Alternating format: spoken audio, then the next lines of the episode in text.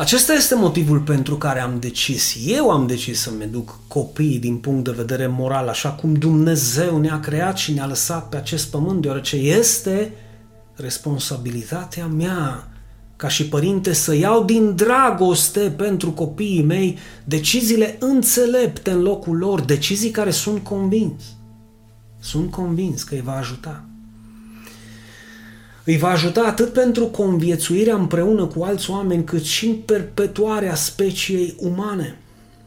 În viață, dragii mei, trebuie stabilite legi, reguli și granițe în cazul copiilor, ei trebuie să înțeleagă că nu pot face ce vor, când vor, unde vor, oricând, oricum și cu oricine, iar faptul că tu nu le permiți toate acestea nu înseamnă că îl iubești mai puțin, din potrivă, înseamnă că îl iubești cu adevărat și că îți pasă de copilul tău. Asta înseamnă. Dar întotdeauna Influența diabolică a încercat să schimbe lumina în întuneric și întunericul în lumină. A încercat să schimbe binecuvântarea în blestem și blestemul în binecuvântare, să numească răul bine și binele rău. Evident, și aici este un aspect pe care nu trebuie să-l uiți, că atunci când ai tăi copii devin adulți, da, când copiii noștri devin adulți și dobândesc capacitatea de a raționa singuri, vor fi responsabili de propriile lor decizii. Iar dacă vor să devină budiști, islamiști, să se îmbrace în haine de femei sau să-și schimbe sexul, să practice spiritismul, canibalismul și să se căsătorească cu un câine, cu un copac, sau mai știu eu cu ce, să ajungă să se creadă vacă, bou, fluture, ponei sau șarpe, ei bine, asta va fi cu o altă poveste, va fi o altă poveste. Dar lucrurile acestea eu nu le pot permite, nu le voi permite copiilor mei înainte de vreme și nici tu nu ar trebui să fugi de responsabilitatea ta de tată sau mamă și de obligația ta de a-i învăța pe copiii tăi cum stau lucrurile cu adevărat. Copiii tăi sunt ai tăi, nu sunt ai statului. Statul nu-ți cunoaște copiii, mă frate, mă, astfel încât să se preocupe pentru ei, motiv pentru care statul nu are niciun drept să te oblige pe tine cum să-ți crești copiii. Și să nu cumva să crezi că statului îi pasă de copiii tăi cu adevărat. Pe bă, frate, din moment ce alocația unui copil în România este de aproximativ 214 rom pe lună, iar costurile unui parlamentar ajung chiar și până la 10.000 pe lună, dar nu de roni, ci de euro, aproape 50.000 de roni. Iar această alocație pentru micuții noștri este de 5 ori mai mică decât cea a unui deținut, a unui pușcăriaș a unui delicvent, delicvent și aceștia din urmă o duc mult mai bine decât bolnavii din spitalele noastre. Nu-mi rămâne decât să înțeleg că dincolo de bla bla bla, de cuvinte, aceasta este valoarea pe care statul o acordă copiilor și cetățenilor noștri, da? Cetățenilor statului nostru.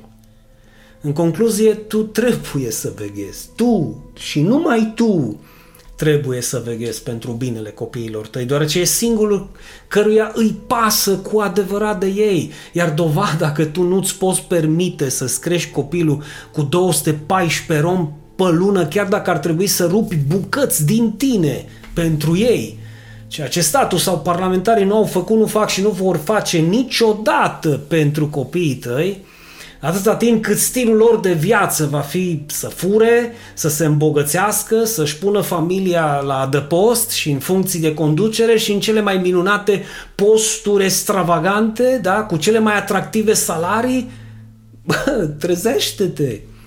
Din acest motiv te rog, trezește-te la realitate, căci doar tu vei fi cu adevărat responsabil de cum îți crești proprii copii și nu statul sau cei care te conduc. Iar acum, spre final, clar că fiecare dintre voi aveți dreptul de a gândi la fel ca mine sau dreptul să vă exprimați o altă opinie, o altă părere, dar este foarte important să nu rămâneți tăcuți. Dacă alții își strigă drepturile cu pumnul în masă, păi și noi avem dreptul să le strigăm, bă frate, pe ale noastre. De asemenea, chiar dacă drepturile noastre îi pot revolta pe unii sau pe alții. Așa că dreptul tău și al meu de părinte nu poate fi încălcat și nici nu putem fi obligați să ne creștem și să ne educăm copiii după cum consideră cei care ne-au demonstrat în fapte cât valorează copiii noștri pentru ei. 214 ron pe lună. Din acest motiv, sfatul meu este să vă creșteți copiii după principiile lui Dumnezeu, dacă se poate, și vor avea parte de o creștere sănătoasă, adică vor crește precum un pom drept. Iar în cazul în care crește strâm de mic, atenție, când va fi mare, tot așa rămâne. De aceea Biblia spune, învață pe copil calea pe care trebuie să o urmeze și când va îmbătrâni nu se va abate de la ea, dar de copil trebuie să îl înveți această cale.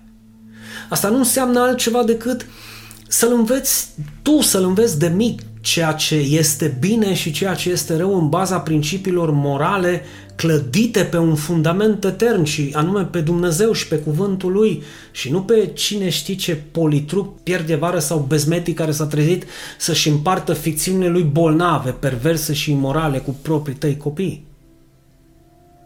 În Geneza capitolul 1 este scris Astfel Dumnezeu l-a creat pe om după chipul său.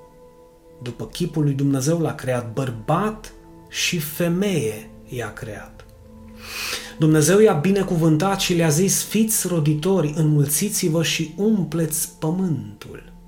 Dumnezeu s-a uitat la tot ceea ce a făcut și iată că toate erau bune.